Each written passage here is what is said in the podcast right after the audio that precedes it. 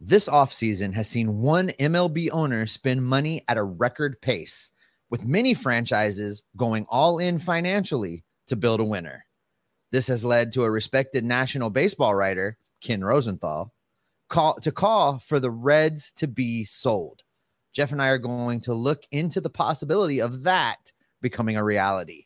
Uh, the Reds front office has also indicated they are willing to trade a shortstop prospect for an outfield prospect of equal upside. We're going to talk about who we think that could be, and Jeff will tell us who he thinks we are going to get in return. We've got all that and more on today's Locked On Reds. Hit it, Jeff. You are Locked On Reds, your daily Cincinnati Reds podcast, part of the Locked On Podcast Network, your team every day. You are Locked On Reds. Welcome on into the Locked On Reds podcast. I'm your host, Jeff Carr, and alongside co host Stephen Offenbaker, we are lifelong Cincinnati Reds fans that have turned an addiction to this team into information for you. Locked On Reds is part of the Locked On Podcast Network. We are your team every day. Thanks as always for making us your first listen. We're free and available on all platforms. On today's podcast, hashtag sell the team. Bob has been picked up by Ken Rosenthal now. So that's kind of interesting to see. We're going to talk about why he brought this up in an article in The Athletic, something that I find very intriguing because let's face it, it's something we could probably talk about every single day. You would get bored of it, I would get bored of it because at the end of the day, there are reasons as to why the Reds are not selling the team right now. And we're going to get into what those are. Plus, this whole uh, trade a shortstop for an outfielder thing is gaining some steam and Steve has some thoughts. I'm going to get his thoughts on that coming up here a little bit later on. But, Steve, we have got to start first off with the man himself, Ken Rosenthal, bringing up something that Reds fans, and I think that we are in this group, uh, wish that the Reds would sell, be to new owners, because uh, this market in Major League Baseball has changed it's really a different beast than it was even say three or four years ago. Uh, Steve Cohen purchasing the New York Mets has really changed the landscape of baseball and forced the hand of uh, some of the teams that probably have always had the ability to do this. It's forced their hand to actually do it because uh, Steve Cohen does not care. He's going to seemingly spend every single dime that he has to bring a World Series championship to the New York Mets. And uh, Ken Rosenthal was doing an article about uh, some of the moves that Cohen has made. And uh, along the way, he talked about uh, some of the teams that aren't following that model and that he really believes i think if you read between the lines he believes can't follow that model uh, he identified the pittsburgh pirates the oakland athletics and your cincinnati reds as the teams he believes should be sold that that they need new ownership. They need owners with more financial flexibility owners with more financial ability uh, to put money into the team to compete in what is becoming a, a, a vastly uh, player friendly offseason. I think there's no other way to really put that jeff uh, dudes are getting paid Honestly, I think, and, and, it's crazy because people look at the $350 million and they say, holy crap. And, and, and a lot of folks, their first response is, well, we need a salary cap. Well, before we get a salary cap, we need a salary floor. That's that's a different conversation. But I low key think Steve Cohen is saving this sport. What have we talked about the last three or four off seasons? How cheap everybody's being how there's collusion, how there's folks that are trying to drive down the prices of free agency across the league, all these different teams and stuff like that. Steve Cohen said, uh uh-uh, uh baby, I'm just going to build a winner. And he's spending as much money. You would literally have, and I said this on yesterday's podcast, you would literally have to have the salary cap of the NFL plus the salary cap of the NBA to put together a payroll this high in a salary cap league. It's absolutely phenomenal how high this is. And the fact that Ken Rosenthal names the Reds, they, he also named the A's and the Pirates as well in this group of teams that needs new ownership, but he names the Reds specifically, it's because they can't. You see all these different, like, uh, you know, net worth lists and things like that that Forbes comes out with, and the Reds are always at the bottom of it the the Castellini group and, and and the group that runs the Reds are always down there. So logistically, they would literally have to spend their net worth on the payroll to keep up with Steve Cohen. So I do get that. And I understand they say small market and all this other stuff, but that doesn't mean that I'm sympathetic toward that. That just means probably time to move on. Yeah, let's, you know, coming up in the next segment, Jeff, we're going to look at some specifics of what the Mets are doing and what the impacts of those those moves are on all of the small market teams, not just the Reds, but we'll we'll focus in a little bit on what that means for this particular Reds front office. But right now, let's let's let's look and see if it even makes sense to have this conversation if if there is some validity to it's time for the castellinis to sell. Uh, listen when bob castellini and the sob that's son of bob phil castellini uh, bought this team they paid 275 million dollars for this team at the time of purchase uh, this team is currently valued at $2 billion, Jeff. The days of a guy running a fruit stand being able to put together an ownership group to buy a professional baseball team are over. Uh, mm-hmm. it has clearly reached a point where the Castellinis are out of their depth. Now, that still doesn't mean that they can't put a winner on the field. Uh, you know, I believe what we've been saying all along this offseason that, you know, you follow this we got to find a better name for this, but this Tampa model of of churn the roster, lock up one or two guys, and, and, build that way. I still think that can work. I think they can win games. I think they can make the playoffs. You know, are they going to win a World Series when they run into the Mets in the playoffs or the Dodgers in the playoffs? I don't know, but I do know they could make the playoffs. They could win the division with this model. So, all that being said, you have to ask, you know, what are the Castellinis thinking right now? You know, it, it's pretty clear from how they've operated since the day they got here that the purchase of the Cincinnati Reds was a, a you know a vanity project, was an ego builder for them. They they were looking to you know walk around Cincinnati, the the birthplace of baseball, the place where everybody always loves the team, and come in and tell us how wonderful we are. I'm Bob. I'm Phil. Tell us we're great. That's what they wanted. Phil was just itching for the day that Bob finally got old enough to be like, okay, I'm done with this. It's all yours. Go be the face of the franchise. Go do all the things and, you know, break in the accolades and feel the love. That's what Phil's been waiting for. And then the first chance he get, he opened his mouth and inserted his foot, asking us where were we gonna go. Uh, yeah. You know, this fan base is never going to forgive him for that, Jeff.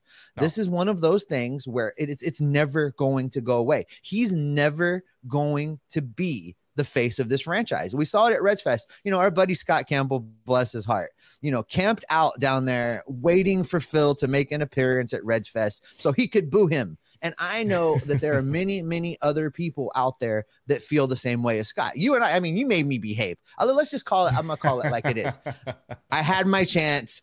Y'all saw my picture on Twitter, and Jeff was in my ear going, Don't even think about it. So that's where we were. I, I I get that feeling. I get the I get the the angst in the fan base that, that they want to direct at the Castellinis. So, you know, I think for for those reasons, it makes sense for them to at least consider selling now because this team can never be what they wanted it to be. They wanted it to be an ego builder. They wanted it to kind of, you know, be able to walk around and, and tell everybody how great they were. And and those those are over. The reality is that they can't compete with the Cohens of the world. They just right. can't do it. Uh, it might be time for them to consider riding off into the sunset because if they sell this team right now for what it's valued at, Jeff, they're going to stick $1.25 billion in the ownership group's pocket. I'm going to say that number again, Jeffrey $1.25 billion with a B. Billion. Billion dollars. Yes. Now that wouldn't all go directly to Bob and Phil and all that. It would get spread amongst the lenders and the Williamses and all that different stuff. But I think what you're saying is absolutely true, but it's also true of every single ownership. Steve Cohen bought the Mets as a vanity project. He wants to be looked at as the guy that brought a championship to the Mets. And I agree with what you're saying as well. Phil has officially stuck his foot into the mouth to the point that if the Reds ever won a World Series and he was up on the podium getting the trophy, pretty sure he'd still get booed. Like he has forever tarnished his reputation here and destroyed what they have the the ability to be that ego boosting type deal. And really, what this boils down to to me, and it's something that we talk about a lot with the whole Tampa model and stuff like that, is that at the end of the day, nobody amongst fans, amongst casual baseball fans, nobody gives a darn about Moneyball anymore. They just want to win.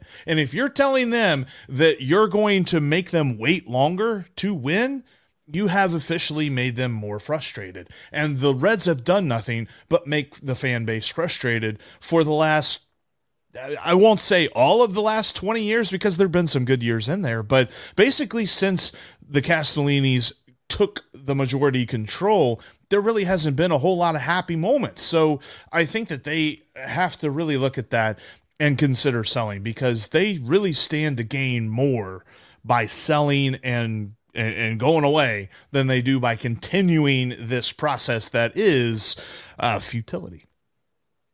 Well, listen, Jeff, the root of this conversation really traces directly back to what Steve Cohen is doing with the Mets. Uh, coming up, you and I are going to talk about what we're going to call the Cohen effect and its impact on the Cincinnati Reds baseball operations. Uh, but before we get to that, I want to let you know that this episode is brought to you in part by SimpliSafe.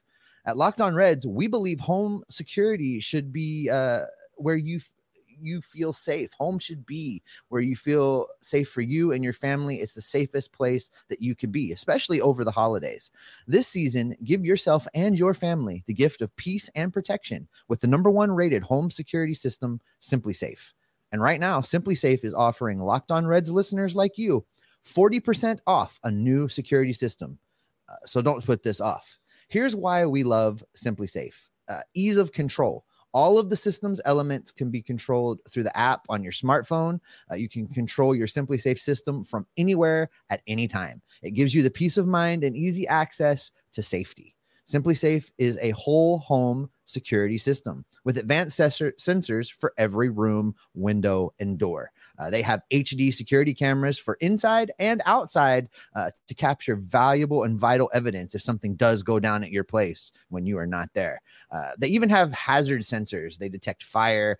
they can tell you if your place is flooding uh, and many other threats within your home. Uh, SimpliSafe has you covered from roof to floor, basically. Don't miss your chance to save big on your favorite security system. Get 40% off any new system at simplisafe.com slash locked on MLB today. That's simplisafe.com slash locked on MLB. There's no safe like SimpliSafe. All right, coming up uh, the rest of the week, Jeff and I are going to continue to monitor what's going on in this this free agent frenzy. Uh, I don't think uh, the last shoe has dropped in the in the money spending. Uh, you know, I think teams are getting more and more desperate now that some of the bigger chips are coming off the board. Uh, people are going to start panicking a little bit, and you know, if you think we've seen some overpaying so far, we may see some overpaying in the coming weeks as you know people try to get the next guy on the list and make sure that they don't miss out. All right, Jeff, we have talked about uh, whether or not we think it's feasible or reasonable for the Castellini ownership group to sell the Cincinnati Reds. And all of that leads directly back to the Cohen effect. That's what I'm going to call it. Uh, what Steve Cohen is doing with the New York Mets and basically forcing the hand of a lot of owners and exposing the owners that simply cannot keep up, that are simply out of their depth and uh, that that big pointer finger is pointing directly at the Castellini ownership group. Uh, you know, he's poor in Major League Baseball standards. I mean, we joke about this, and we've seen the memes. Help me, I'm poor. Uh, we've seen all those things, Jeff. But in the in the reality of if you put all of Major League Baseball's owners in a room, the Castellinis are poor and yeah. I think uh, I think reality is going to be smacking them upside the head a lot. Listen, here's what Cohen's doing in New York. He's got a payroll at 350 million dollars, somewhere in that neighborhood. Maybe it's plus at this point. I don't know. That guy's writing checks faster than I can keep up with. Here's what I know: under the current Major League Baseball salary system, the the Mets are paying a significant luxury tax in the amount of money that they are spending. A matter of fact, their luxury tax. Listen, Jeff, this is just the tax their luxury tax is over $80 million. You all heard me correctly. The luxury tax of the New York Mets is greater than the payroll of the Cincinnati Reds. And that tells me everything I need to know about the financial disparity running rampant amongst the owners in Major League Baseball. Yeah, like Steve Cohen would rather pay a penalty bigger than the Cincinnati Reds payroll to have a winning team than he would to avoid that luxury tax. That is something that absolutely boggles my mind. And you're right. It, it shows me that and this is an objective thing here. We are not talking, you know, about the Castellinis personally. We're literally looking at this and saying objectively they cannot compete with Steve Cohen. Now, even Ken Rosenthal mentions in his article where he calls out the Reds and say that they need new ownership along with the A's and the Pirates. He goes on to mention in those in that article that he's like, I'm not saying that they're gonna get somebody who can compete with Steve Cohen, but somebody who at least puts them in the same league, like spending wise. And he didn't say this specifically, but I kind of read between the lines on this. Like spending wise, the Reds are in AAA compared to where the Mets are. Like the Mets are in the major absolutely. leagues, and and you just absolutely have to figure out how that gets fixed. And I think that's where this comes into play because we're talking about you know how Steve Cohen has kind of changed the game. I think it kind of puts a ticking clock on how much longer the Castellinis want to put up with this. Now, does that mean that tomorrow they're going to come out and say they're selling the team? I don't think so. I think what they're going to wait for is if this Tampa model, if this new thing that Nick Krall is running out here, if it works, if it starts to show progress and the Reds begin to become a winning team, I think there might be some thought of, okay, well, maybe we can hang on to this if this model doesn't work and we're sitting here in 2024 and we're talking about another 100 loss season and they've got to hit the reset button on a reset button on a reset button, are they just going to hit the like let's eject out of this completely button? I think that's a conversation. I think you're close, uh, but I, I, disagree in the outcome. Uh, the way I see this going down is the Castellinis are going to find that even in success, this fan base is not going to forgive them. That's kind of what I was getting at mm. in the first segment, Jeff. Uh, they win a World Series, the Castellinis will get booed off the stage. It doesn't matter that the Reds will have just won the World Series. When Bob and Phil saunter up there with, you know, Phil with his hair slicked back and that smirk on his face and, you know, feeling like he's accomplished something, the Reds fan base will remind him what they think of him. And mm-hmm. I think I think they're going to get tired of that type of abuse the, the way they see it. It's not, it's well earned. But uh, I figure at that point, a postseason run will raise the value of this franchise even more. The fans are going to make it clear even more that the Castellinis are never going to be forgiven. I think that creates a perfect storm to sell, uh, maximize the value. You know, I, I threw those numbers out there earlier because it's really amazing to me how much the value of this franchise has grown just since they've purchased the team. Uh, they could never be part of an ownership group in today's baseball. Uh, they don't belong here. They can't compete here. And that reality is eventually going to be something they can't ignore. So even if you can't get a Steve Cohen, and, and you're right, he's a one in a, a million, one in a billion uh, type of owner but anybody that's going to buy this team is going to have to be able to put together a group with the resources to compete in the billion ballpark, not the millions, yes. not the 300 million, not the four, not the five, but we're talking billions of dollars. They're going to have to be able to get their foot at least in that door. Will they be able to match spending dollar for dollar with the New Yorks and the Dodgers? Probably not, but they will be able to put together a competitive team. Uh, and they'll be able to at least keep some relevance past April in a major league baseball season. And so for me, I'm I'm looking for I'm I'm ready. I'm I'm on board. I will help write the for sale flyers and put them up around Great American Ballpark. I'm in. You know what I low key wonder? I, I, we always talk about like, oh, what Reds fans we we hate the Cardinals, man, or, or we hate the Cubs, or we don't really like the Pirates.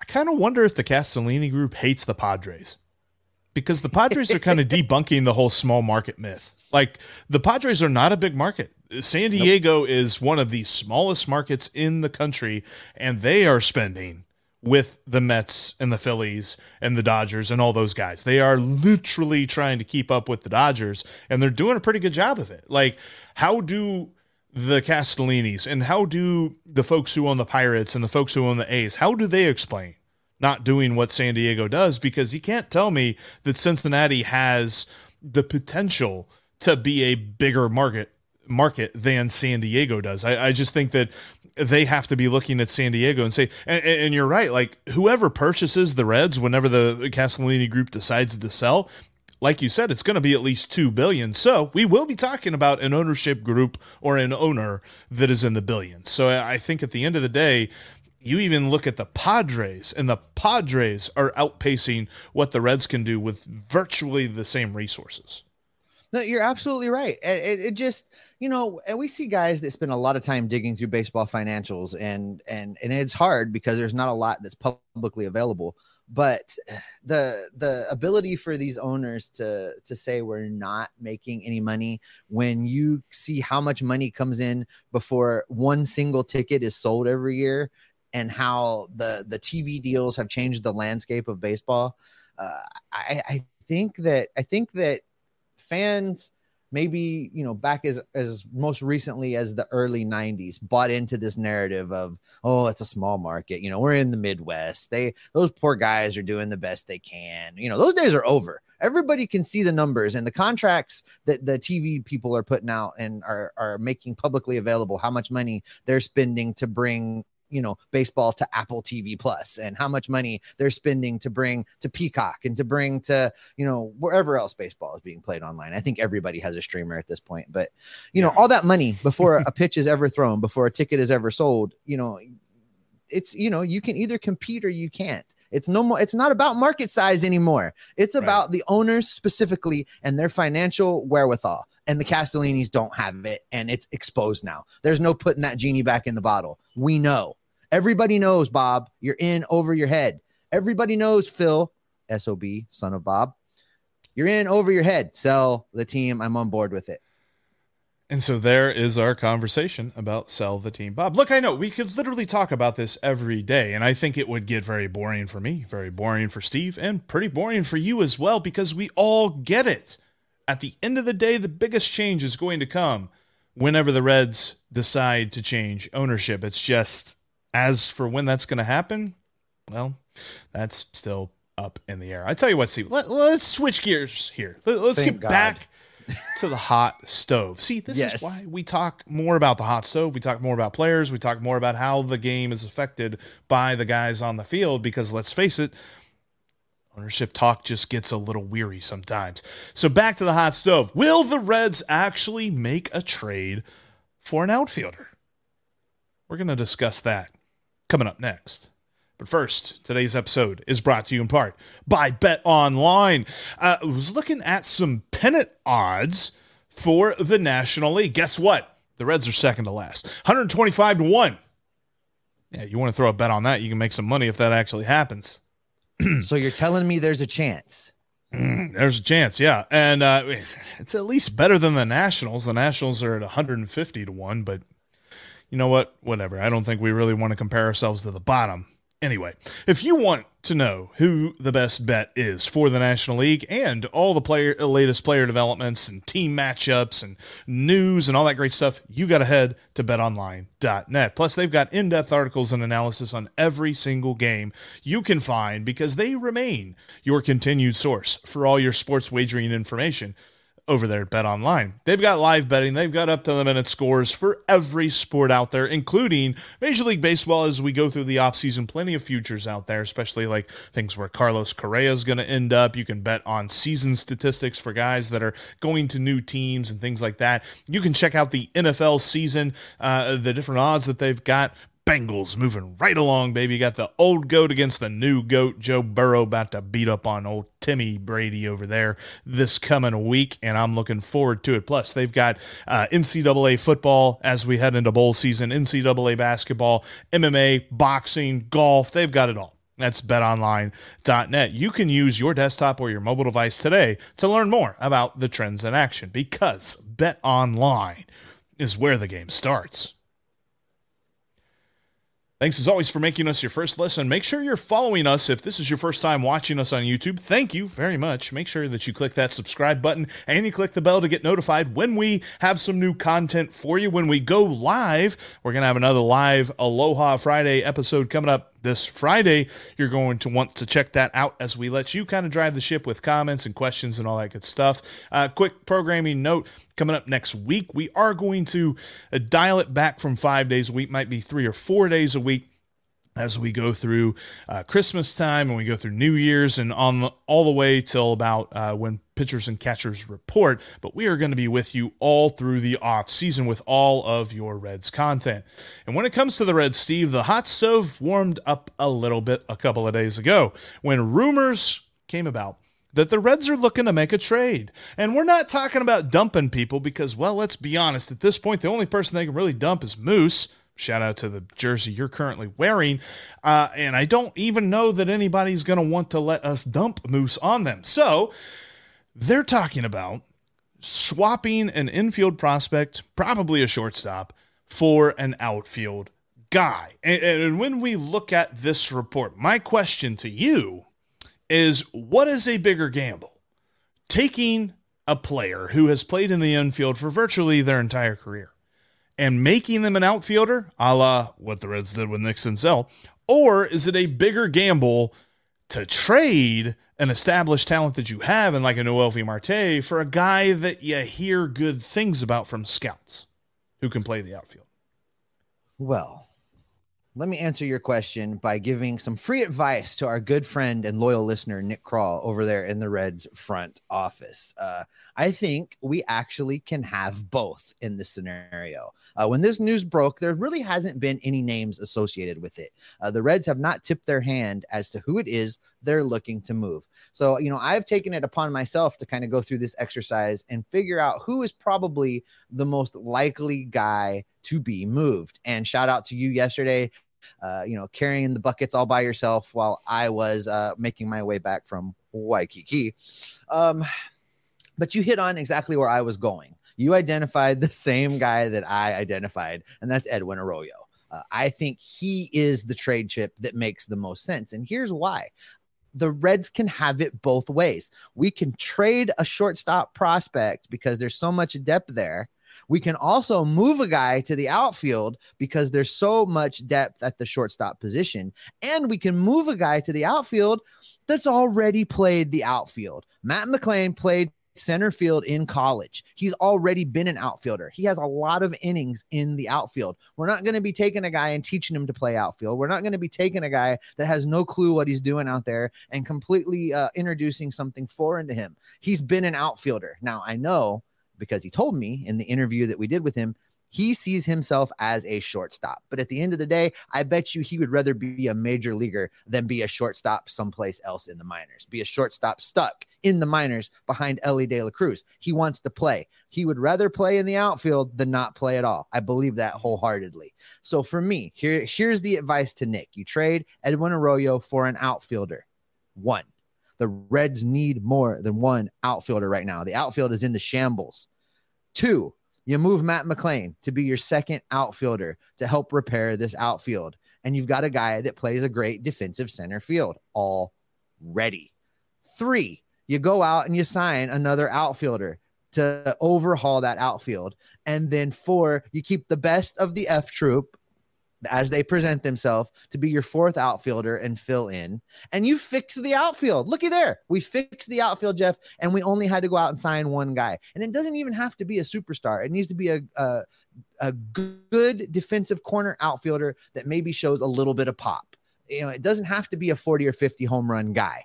It doesn't need right. to be that. It doesn't need to be a $20 million a year contract. It just needs to be somebody that you feel comfortable running out there 150 games that's going to get you, you know, maybe a 110, 115 OPS plus. I'll take that. That's great.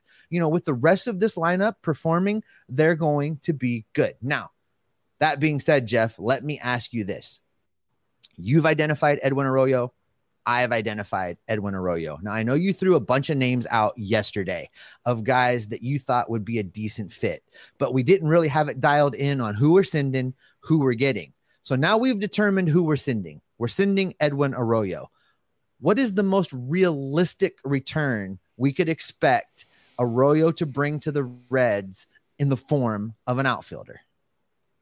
I think I've got to lean a little bit on baseballtradevalues.com. I know that folks say that, you know, don't go too hard on that. That's just a, that's a barometer, and that's fine. It's not as if we know the true value of players. And let's be honest, that's a little bit biased too. Like the Reds are probably a little bit higher on Arroyo than other teams are, and, and, and so on and so forth. And when you talk to other teams about their prospects, they're probably higher on them than the Reds are. So there's a lot that goes into that. So I look at baseball trade values as a nice barometer. They have Arroyo at a value of like a 22 or something like that. I think that's close I didn't look specifically at Alek Thomas, but I think that's close to Diamondbacks outfielder Alek Thomas. He is a guy that I think would be a good piece for the Reds to build around. He's got a little bit of major league experience. It wasn't necessarily the kind of numbers in the major leagues that just make you think, oh my gosh, he's the next Mike Trout.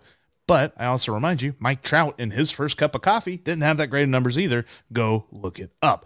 So I think that the Reds could make this trade because Arroyo is a great piece for the future, though he's not really ready to come up right now.